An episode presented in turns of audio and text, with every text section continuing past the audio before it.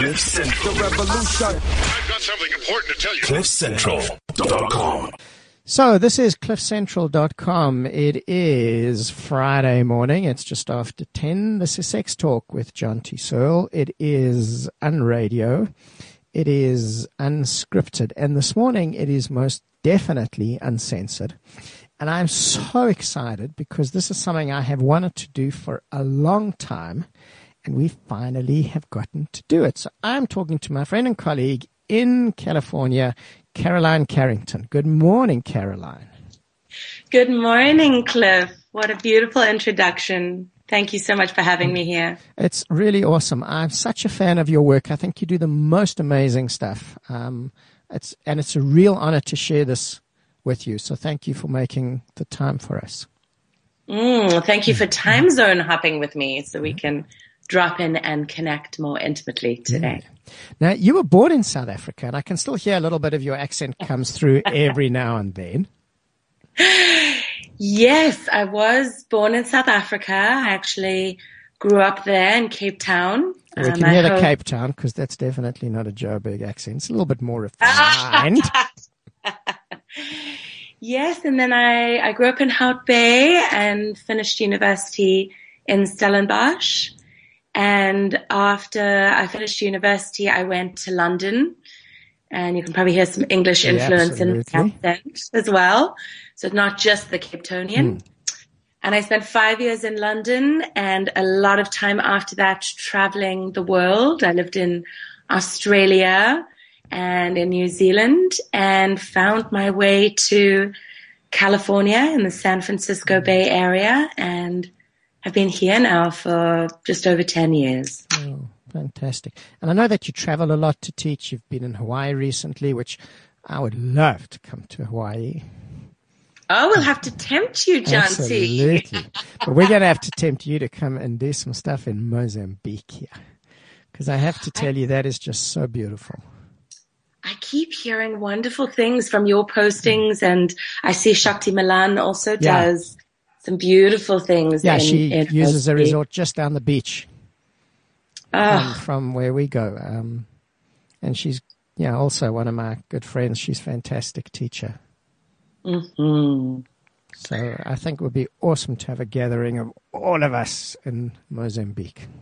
That sounds fantastic and may not be totally unrealistic, John T, because I'm starting to dream a trip into being to South Africa, wow. actually to come and give back, you know, to my South mm. African roots in uh, twenty eighteen. Okay, so. Well, we can start working on it. Yeah. And I have to tell you, with exchange rates at the moment, it's so much easier for you to come here. Right. That's that's true. I haven't looked for a while. I don't know what the exchange is doing. That's about thirteen to one or something at the moment. Got it. Right. So I'll bring my dollars. There we go. Help. There we go. And Mozambique is cheaper anyway. So that's, that's so right. Beautiful. Okay. So I wanted to talk to you about the sexual wounding of men. And this came about because most of the work that I do, and I know that for so many other teachers around the world, most of the work that we do is actually with women. And so much of sexual exploration, so much of what's written, so much of out there is about female sexuality. And it's a new thing for men, for men firstly to acknowledge so many of the sexual wounds and issues that we have. And for a man to actually acknowledge this and then to go and do something about it is, mm-hmm. it's a huge step. It's an yeah. incredibly vulnerable space. Mm-hmm. And it's really, really important. And a lot of men don't have the resources. You mean they don't have the resources in terms of emotionally, or they don't know where to look? Both. What, what do you mean? Yeah, both. Right. Both. Firstly, internally, to acknowledge their emotions. And in the last week, this has become incredibly pertinent for me of being in a, in a, a really deep heart space. Um, that's an incredibly challenging space, and just being able to sit in that. Mm-hmm. So maybe a good starting point is actually men and feelings. Right. Well, thank you for being willing to share to all your listeners and with me this morning how deeply personal the subject is for you. I feel like that's going to bring a richness into our conversation. So thank you for being willing to dive in and as, into your own vulnerability. And as you do that, I'm hoping that that'll invite others to do the same. Yeah, because I get so excited when men want to come and heal and learn. Yeah. Well, you know, one of my first Tantra teachers, uh, Charles Muir, who's based out of California, mm. his vision was that if you want to get to a man's heart, you've got to go through his lingam. That's mm-hmm. the Tantric word for penis. And, um, you know, in Tantric language, that's going through the second chakra. But it's so true. If you say to a guy, come and hang out with me and we'll talk about your feelings for three hours and we're going to go into your old childhood wounding, I, I wouldn't have any students if that's how I promoted yeah. my work, right? And I actually, I get a lot of uh, feedback, not all of it positive, because I'm, I talk so explicitly and so sexually about my work. And I do that very consciously uh, because I want to meet people where they're at. And if you say to people of all genders, but specifically men, I can teach you how to quadruple your orgasm, they will they will show up. They they are beating down my door to come and learn how to do that. And as we explore that, then there's this rich tapestry of actually understanding sometimes what's standing in the way of having the best pleasure in your life. Are those emotional blocks, or is that wounding that's come from years before that maybe you didn't even realize was impacting you today? And as we help heal those, then it creates more place and space to expand into more pleasure. And that, but I find pleasure is an amazing access point for that for many people. Mm. And that's where the deepest pleasure ultimately comes, is from that heart connection and the heart space. Absolutely. And having it's, been having been on such a personal sexual journey of exploring so much for so long, Um, and having had so many experiences, the simple truth is the deepest experiences are the heart experiences. Mm-hmm.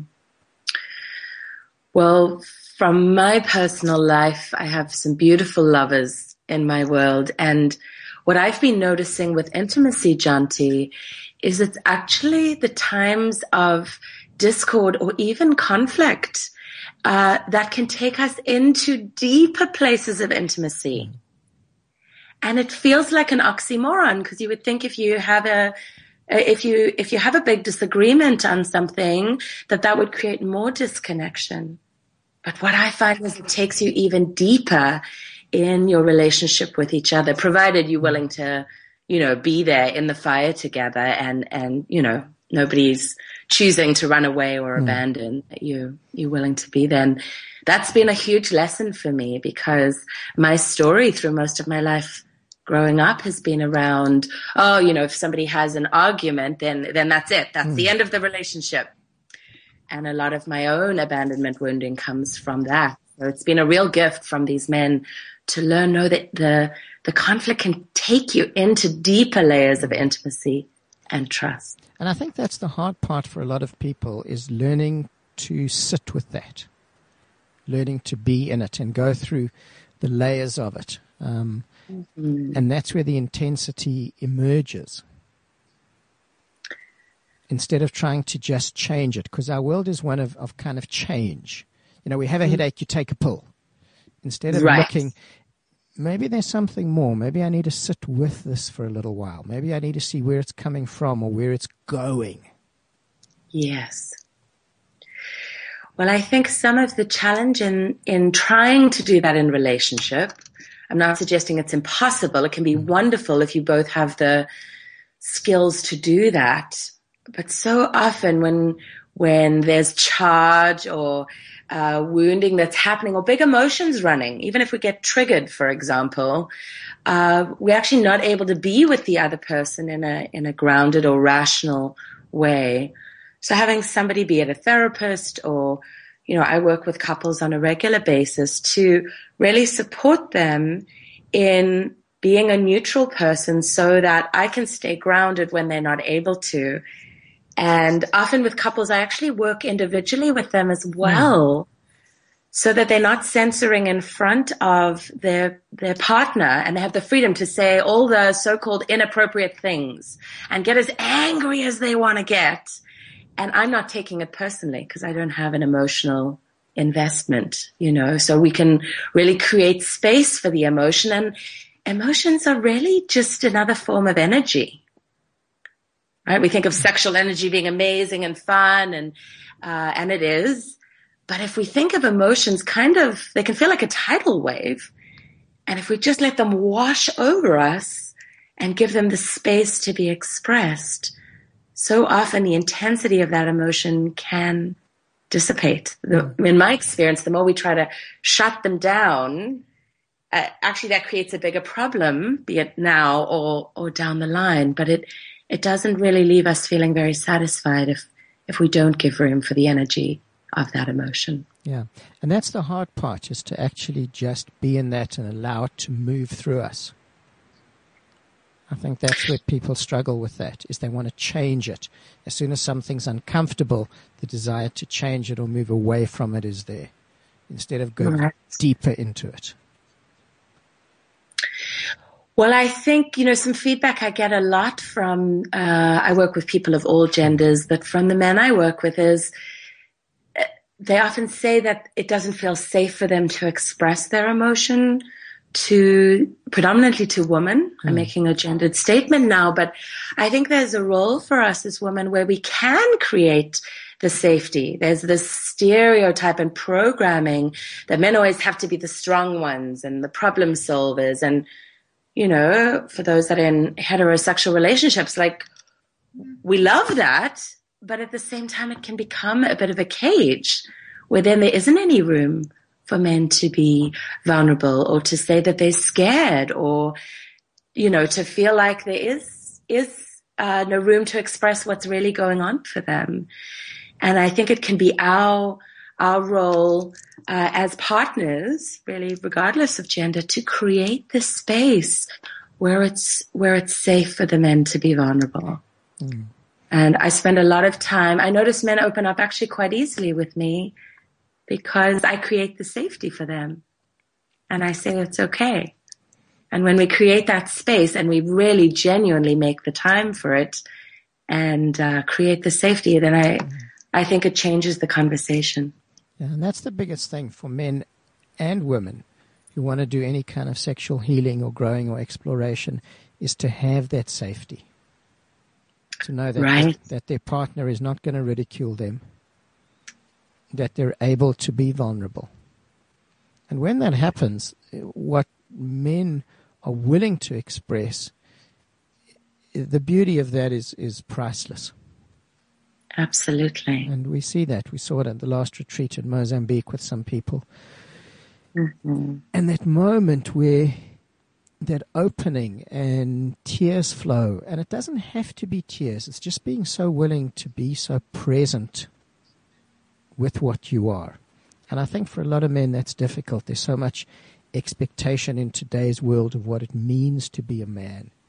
And there's very little guidance on what a man actually really is. Right. And I think what a man is continues to evolve, and that can make it challenging too. You know, there's the stereotype type of the macho guy who watches rugby and drinks beer and hangs out with his guy friends.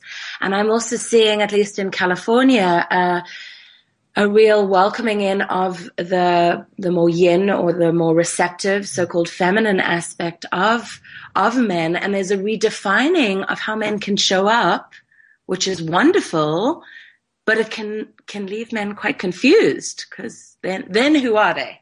Yeah, and I and think then how do they be in the world? And right? I think that's a big thing at the moment, is this confusion, because people, women want that sensitive side from men. They want the emotional side. They want that deeper connection.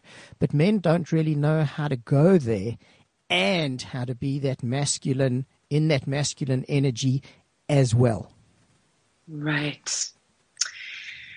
Well, for me, the key is if women can understand, we so want connection with mm. our men. We so want the intimacy. We want them to talk to us. But if we don't make it safe for them to show all parts of themselves, then then really why why would they go mm. there? Because it, it literally isn't safe. And, you know, I had to come to terms with a whole lot of expectations I had put on partners in the past. Um, I've had students come and, and see me, and, you know, some, some of the people that come and see me are dealing with um, things like erectile dysfunction. Um, and when they're having some challenges maintaining an erection, there's a lot of emotion wrapped up in that too. It's presenting in the physical, but there's often a whole, a huge emotional component. And, you know, they were saying to me, my partner keeps saying, fuck me harder. You know, I want you to really, you know, really just fuck me. Don't stop, don't stop.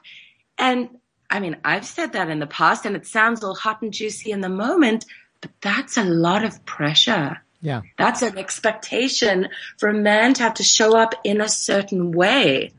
And what if he's not in the mood for that that day? You know, what if, or what if he can't get hard? That happens to so many men or so many people with penises, not just men with penises, right? Yeah.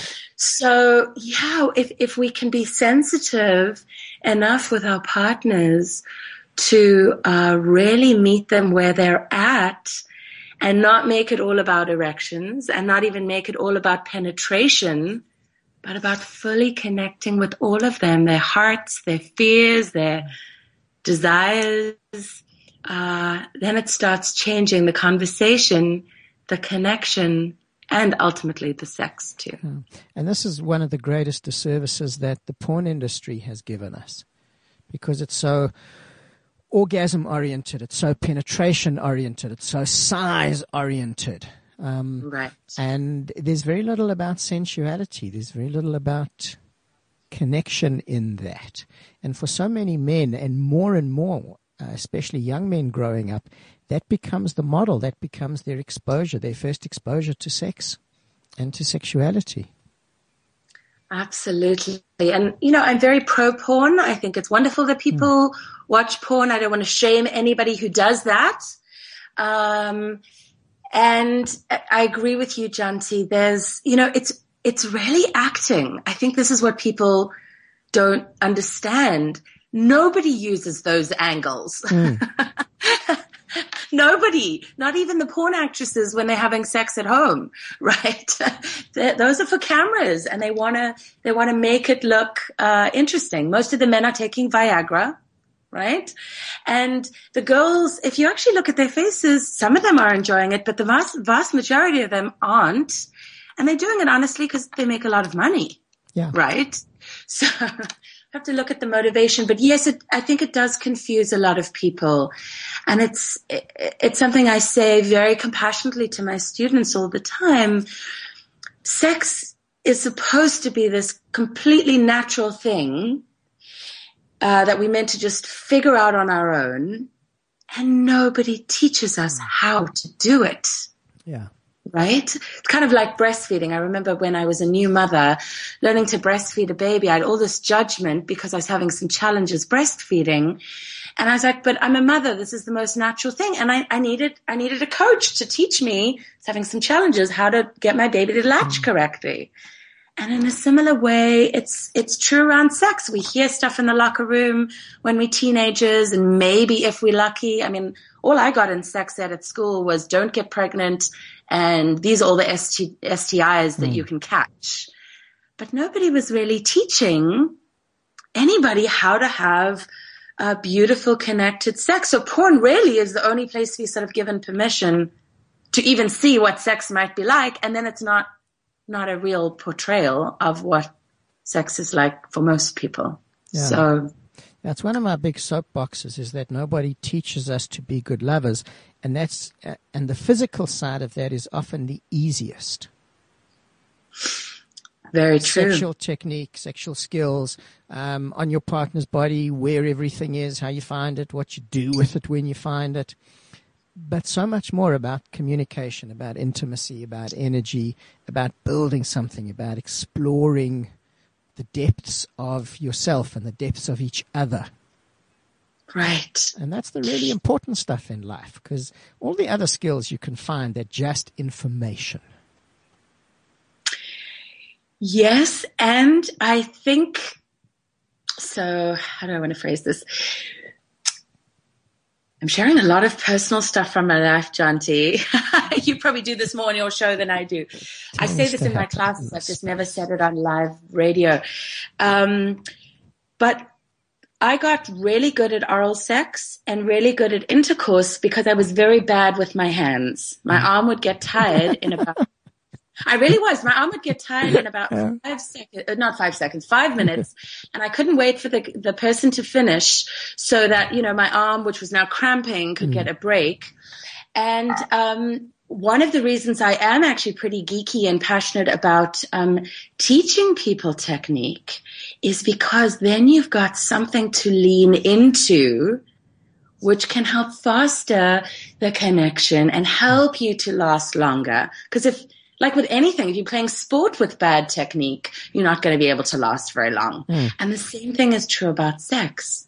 So I find it, the technique can create a gateway to give people confidence, which means they're going to feel more empowered in the bedroom. And once you're feeling better about yourself as a lover, the chances of you beginning to open your heart and really share what's going on with you is uh, greatly enhanced. And to be good at technique, it involves a lot of communication. How does this feel? What do you want more of? You know, would you like me to go faster? Would you like me to go slower? How is the pressure? So sex, I agree with you, is a lot about communication, but giving people the technique to begin kind of having the tool to start the conversation. Most of us don't talk about sex. We just have the lights off mm. and we fumble around and we don't even tell our partner what we want. Yeah, and that's I work a, with couples, right? And that's a, it's a hard thing for a lot of men to actually, when their partner asks them what they like, and they actually don't really know. Yes. So if you take a cock into your mouth, it feels good, full stop, for most men. Until they've had a really good experience, then they start to understand the difference. Right. And a lot of times they don't know what it is that they really enjoy. You touch me, it feels good, I'm kind of happy. Right. But what's beyond that? Well, I love that you're saying that, John T, because I think it's true for many people. Um With my private students, you know, there's there's some, I know Betty Martin, for example, she's out of Seattle. She teaches beautiful workshops and she gets people to ask first for the kind of touch they want mm. before she even touches their bodies. And I love all the consent wrapped up in that. But what I find is most people have no idea what they want or how to begin to articulate that. And there's something that I play with called pleasure mapping where, and anybody can do this, you can try different kinds of touch and it, you could be on the genitals, but honestly, if you want to really get somebody revved up, you want to focus on the whole body. If you, if you make them really beg to get to the genitals, that's much more exciting. So you can do something called pleasure mapping, and you can even do this kind of as lab where you experiment on their on different parts of their skin and, and on their feet and, and using your mouth or your fingernails or your hair and figure out together. It can be this really fun exploration uh, to figure out what feels good. And you learn as the giver and your partner as the receiver also gets to discover new places of pleasure on their body. And then you, you're both developing tools so that next time you can go, oh, that felt really good. Why don't we try and play there and see if it still feels good today? So I find that's a great tool, actually offering somebody a kind of touch, and then they can ask, would, would you like it firmer or deeper or lighter? That's the number one thing I hear from women is they want touch slow down. Yes. And much lighter. Men are like firmer, not yeah. all, but they prefer more young, penetrative touch. Yeah, and we speak in so many of my workshops, especially the massage and touch workshops, about that. And the most important thing is just slow down. Down. And as yes. soon as you do that, so much changes just with that alone. Never mind anything else. Just slow down. Absolutely. And it's just like take a breath and be in that moment and be in the feeling and let it be there. Yeah. I was actually thinking about something interesting. It was uh, an idea that I was playing with, which was the idea of the space between the touch and the sensation. Mm. So kind of touch somewhere and then stop. Hold absolutely still and mm. wait. And then you'll get the sensation of the touch. Mm-hmm. Mm, you're getting me uh, all juiced up on this side of the, on this side of the pond, John T. That but, sounds exquisite. But it is, and it's so often such simple things.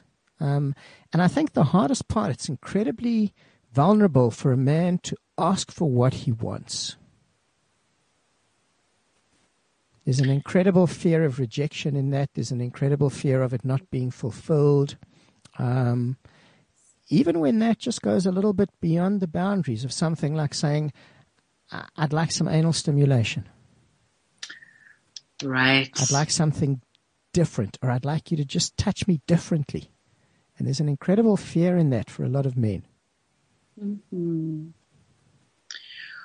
Well, I'm also wondering if um, partners can create, it could be a, a date night that you set, you know, time on the calendar mm. that you're setting aside. Tantra would call it setting sacred space, but setting up a specific time where the phones are off and you, you're creating time for each other. And it could be a time where you're saying, okay, tonight's a night for experimentation or for sharing Uh, something, you know, you've never shared with your partner before, and creating the space for that so that it, so that there's kind of permission in the field to be able to say, and maybe both of you share so that it's not just one person saying, I want to try this new thing, honey, we've never done before, but both of you are sharing something a little vulnerable, and maybe you try it that night, or maybe you save it for another another uh, time, but creating this space so that it is safe uh, to do that, and, and, and that there's kind of the platform to be able to share. I did this with one of my lovers recently, actually around porn. I said, you know, I'm just curious what you watch. And he, we didn't actually do it together because he lives in a different state, but we, uh, he sent me a list of some of the things he was into. And between you and I, John T, well, it's not really between you and I, we've got all these listeners, but. Never mind this. This is just us talking. I forget that. It feels so intimate with you today. But, um, you know, he sent me a list, and, and some of the things, even as a tantra teacher, I had to take a bit of a breath as I watched them. And I wasn't into everything he was into, but what it did for us was take us into a deeper understanding of some of our fantasies. So I got to ask him questions like, so what was it about this particular uh, porn artist that you liked, or this particular genre? What turns you on about that? Now, it didn't necessarily mean he wanted to do all those things with me. Phew. Yeah, some I wasn't are. Yes to all of them, but it did. It, it it was very vulnerable for him to share, and it became this beautiful uh, thing that he, he got to share vulnerably with me. I got to receive from him, and in our extended, I'm polyamorous, so I have a number of different lovers. We ended up sharing a lot of the porn between all of us. I sent the stuff that I found that was hot for me onto some of my other lovers who shared it with their lovers. And it became this beautiful, uh, erotic shared experience, even though we weren't all in the same room. That's- so, yeah, that can be another way to, to open up the conversation. That's an incredibly vulnerable space for a lot of men to share that, because it's generally seen as such a private space. And I think it might go often with a lot of pressure, simply because a lot of partners feel immediately, so if I really like watching porn with women with really big breasts and you don't have, that there's a rejection of your breasts. And actually, that's my fantasy, but the fullness of the woman that I love or I'm with is you. not uh, not just the breasts. Right. Because a lot of porn is an objectification of something. Yes. But John T, saying just what you've said, I think would give the woman the reassurance they then need. Because all of us really are insecure in our own ways, regardless mm. of our gender. So if it's phrased in that way, hey, this really turns me on and I'm excited to share it with you. Uh, but it doesn't mean I need you to be that way. I mean, I don't look like any of those mm. porn models. Yeah. And there's a lot of stuff in that porn that you would never really want to do with your partner. Right. And even a lot of fantasies that you would never want to share with your partner or act out. And that's the purpose of keeping them as fantasy. Yes. And I think that's a very important part, John T. I love that you're saying that. There are things that turn me on that I love thinking about, whether I'm with a lover or on my own, self-pleasuring, that I would never want to do in real life. Mm. And I'm not going to share them on the radio now. No, I'm there with you. I'm there. There are some things we will keep for other conversations. But uh, when we're offline, John T. Yes. Yeah. But, um, but yeah, but it's still beautiful to be held in erotic space. So mm. when it, when somebody is sharing with you that they turned on by something, that can be a question. Is this something you're wanting to explore with me or with another lover? Or is this something that just turns you on erotically? And, you know, you referenced earlier, we went off on a, well, I went off on a bit of a tangent, but you were talking about anal play. And I see, I mean, there are so many wonderful nerve endings mm. in the anus. It feels good for people of all genders, but there's so much shame wrapped up in exploring that part of the body.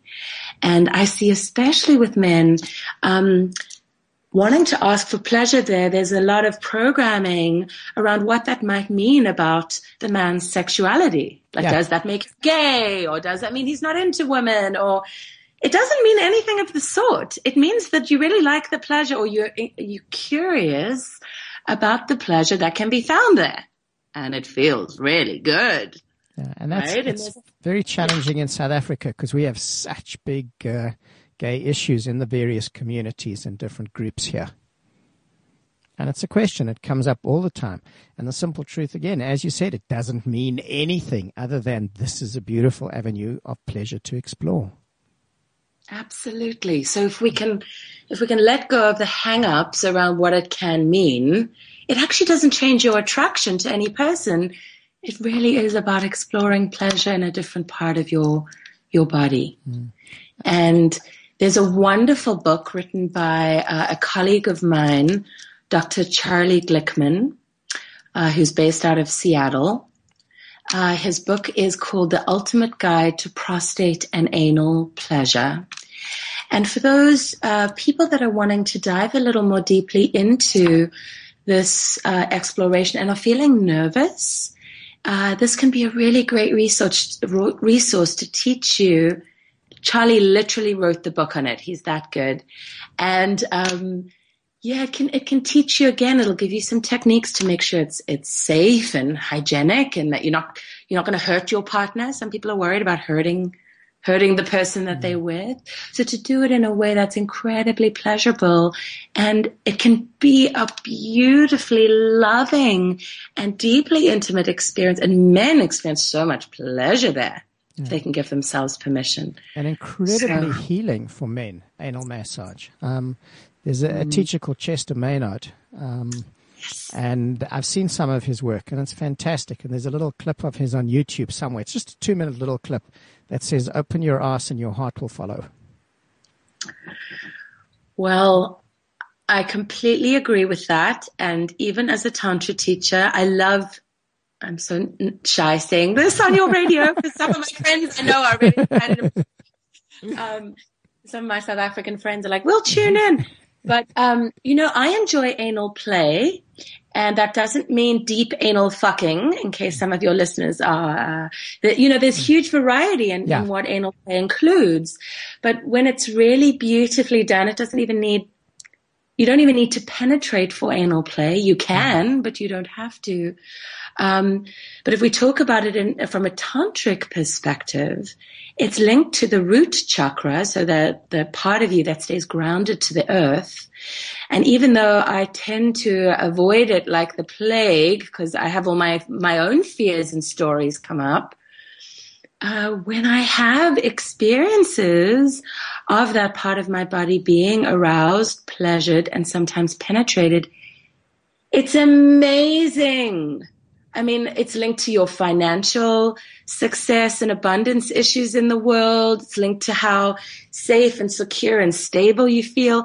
And I just noticed when I've had some um, some exploration there, I show up differently in the world. So it's really good for me. Yeah. And thankfully, I have amazing lovers who will lovingly tell me, Caroline, it's time to do, in Tantra we call it base work. So time to do some base work. Yeah.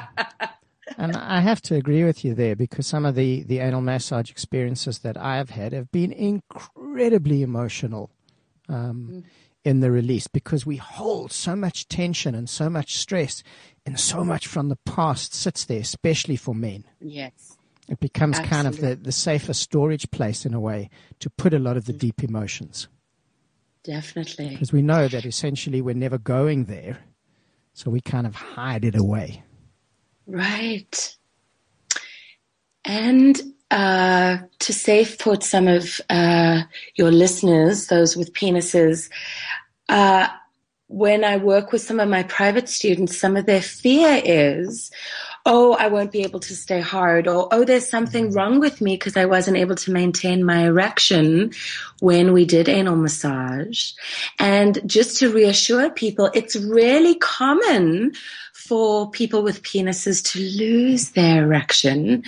Uh, it's, it, it doesn't happen every time, but it's, it is quite common because there's so much sensation happening in other parts of your body, right? For, in the prostate, for example, that the, the, the lingam or the penis doesn't always stay hard. So for your listeners that are experimenting with this, please don't judge yourself if the erection goes away. Be, give yourself permission to keep being with that pleasure and um, and not, not having the story about how hard you need to be. Uh, so that comes up with so many men. Yeah, it's a huge thing for men. And even during penetration, that, that with a soft cock, there is so much that can be so beautiful and intimate. Just learning how to be with that um, and not putting this pressure of performance on everything. That's probably the number one thing that I see with the men that come and see me is the performance. Am I... Mm.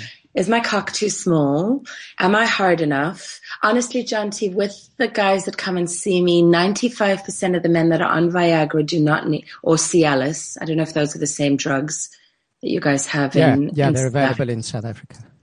Um, but ninety-five percent of the guys don't need to be on any of the medication, right? Mm. People need to know how to be with penises and all mm. their wonderful Uh, forms of expression. And I agree with you. A soft cock is amazing. So when I teach you know, in, in my lingam massage workshop, the first part of that is what we call quiet lingam.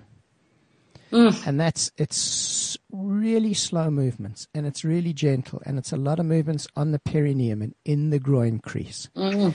with just really deep breathing and encouraging guys to just feel and focus on the feelings in every little part of their body and get actually away from their genitals directly. Right. And it is so beautiful and often so emotional what comes yeah. from that, because it's so, it's comforting and it's safe. And I think a lot of men don't feel sexual comfort. They don't feel mm-hmm. that. They don't feel kind of sexually held. Right. And I think when, when they're touched so gently, because it's such a conscious touch, and yes. that goal of orgasm is right out of the equation, being mm-hmm. held in that is, it's mind-blowing what comes up from that. It really is. Absolutely.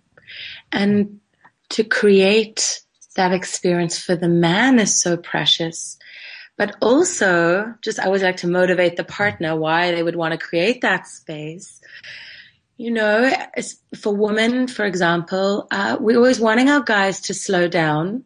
But if we rush with them, if we rush straight to the genitals with them and expect them to just be on and be erect and perform, then we're training them to do the same with us, mm. right? So if we take the time to savor their bodies and slow down and take the energy up and then take it down again and create a space. You were talking about men uh, feeling held. So often I think women go, oh, well, we'll just get the man to hold me and he can spoon and put his arms around me. I have men weep in my arms because they've never had a woman just hold them. Yeah. Just hold them. Just put their arms around and be the big spoon, you know? So I think there's a way we can really step up as partners and, and really take turns so that it doesn't always have to be the men holding. Mm. We've got to take ownership of creating that space so that it's safe enough for the people with penises to step into. Yeah. And again, it just comes back to that feeling safe. Absolutely. And I think as men, so many of us have never felt that since childhood, really. Mm-hmm. You know, the messages that we get about big boys don't cry and you got to start hiding your feelings and you got to be tough in the world. And mm-hmm. we don't allow that in, often even when it is offered. So, John T., I mean, it's, in some ways, I'm not a typical woman because I, I, I love people being in their emotions, and I, it's, it's really a treat for me when men do share their emotions with me. But, you know, I'm not a man. I'm, I'm, I'm very masculine in a lot of the ways I run my energy, but you know, I, I love being a woman and I feel very connected to being a woman. So for you as a man, what are the things that create the safety for you so that our listeners can can hear? For me, the first thing is is actually being able to share and to communicate anything. Mm-hmm. And that for me is the single most important factor, um, to really be able to talk and to really have that heart connection. And then it's the touch. And for me personally, it's very much mm. about slowness and really taking mm. time to build that fire. And then acknowledging that my needs, my sexual and my sensual needs on any given day are very different. Mm-hmm. And there are times where I want to fucking come and go to sleep. Mm-hmm. Nothing wrong with that, right? Absolutely. But there are times where I want hours of pleasure. And right. I want different kinds of pleasure. And I want to be passive. And I want to be explored. And I want to be active. And I want to explore. And I want that moving between us. Mm-hmm. And there's times where I want that absolute fire and I want to throw you down and just fuck you with everything I've got and I want you to scream. Mm-hmm. And then I want to make love. And I think that's a lot of what we lack is what does that actually mean? How do we make love?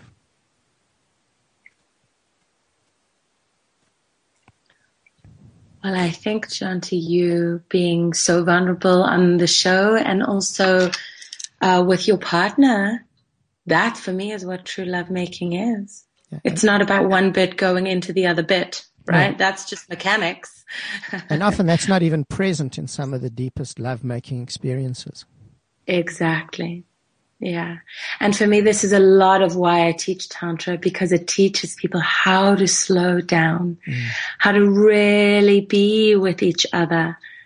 And you can make love just with eye gazing without even touching at all, you know. So yeah. I, there's an interesting idea that I had recently, which was that there are so many ways to be intimate and to connect intimately that are not sexual and they're not in the bedroom. Mm-hmm. You want to give some examples of yeah, that? I've been thinking about, I'm, I'm working on some new uh, partner yoga ideas, mm-hmm. for example. And so much of that is about eye connection, about yes. eye gazing, about breathing, about touching in ways that are not directly sexual. The intimacy through eye gazing is really profound. Mm. When you allow yourself to see and be seen by the other person, It's really wonderful if you can do it even without words mm. and just breathe together. And so many couples, as I said earlier, like the, the lights are off and you kind of get things done, right? And I'm talking about bad sex, by the way, not. Yeah.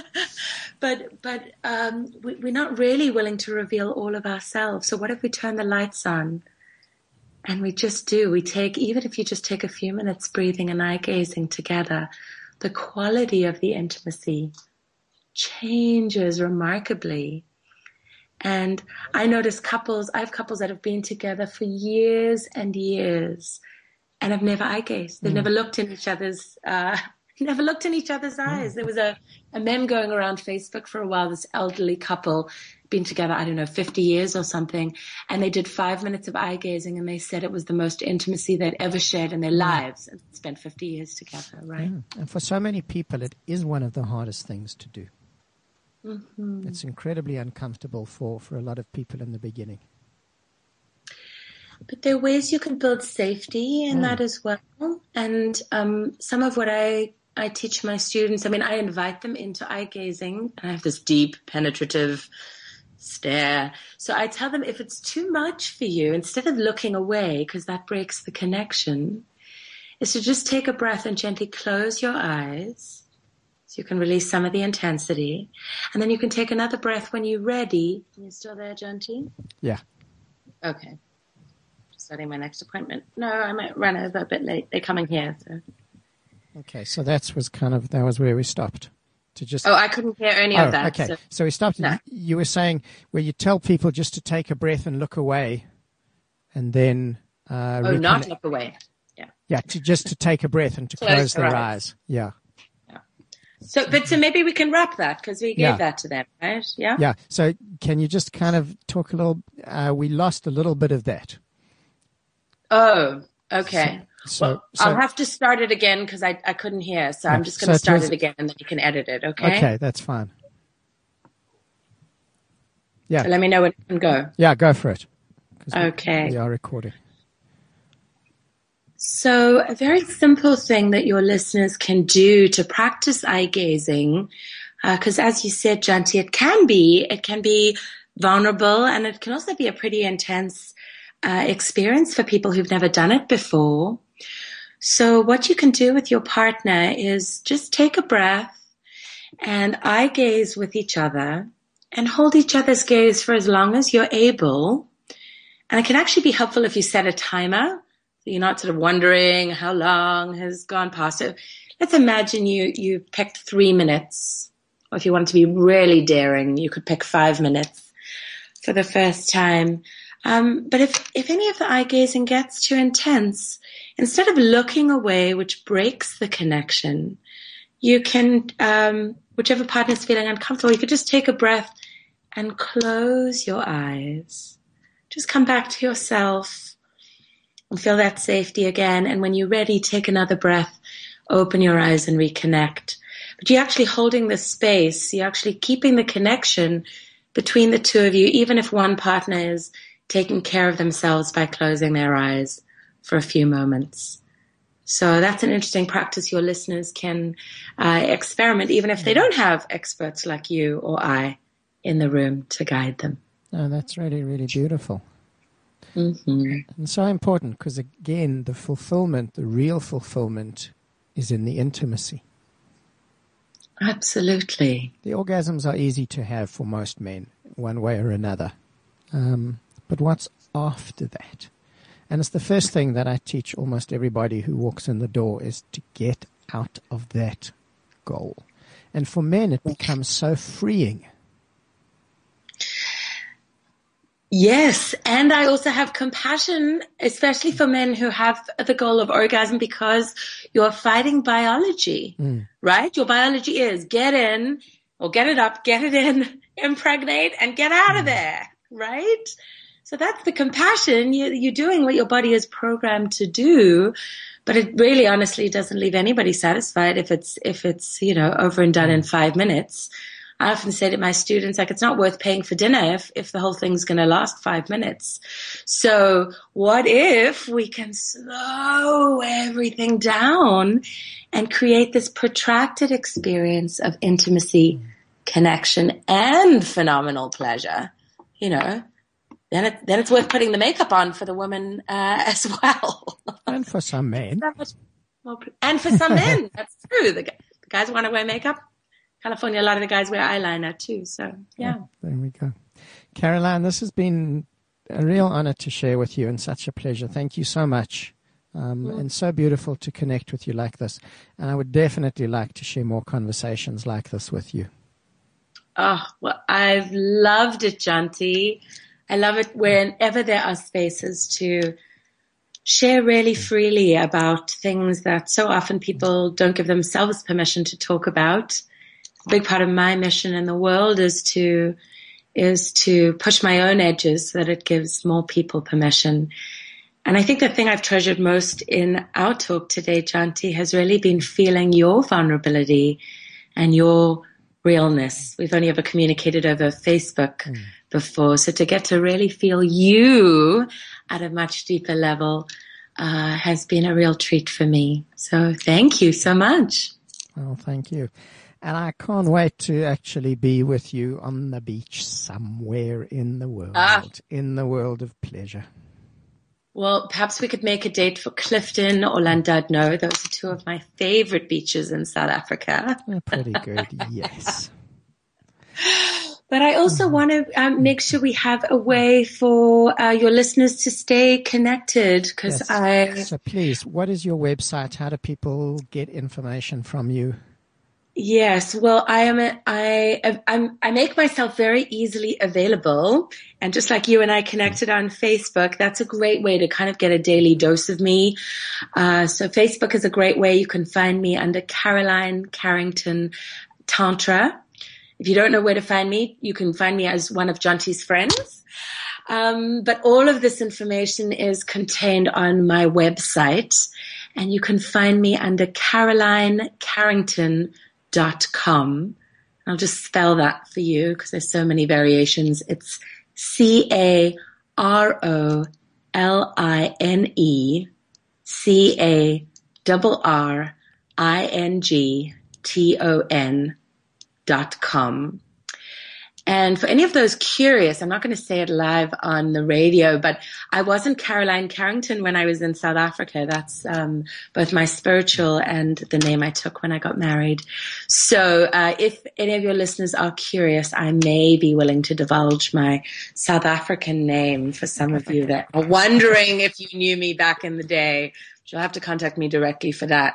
I do have a free mailing list, John T., that um, gives out tips and tools and videos. You don't even have to spend a cent with me um, to really support people on their paths.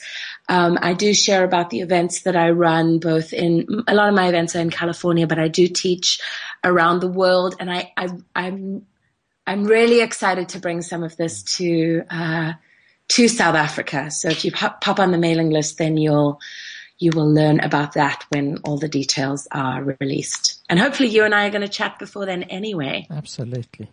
And again, thank you so much. And I wish you all so much pleasure. Thank you, John T. Thanks for the amazing work you're doing in the world. Cliff Central. The revolution. I've got something important to tell you. Cliff Central dot com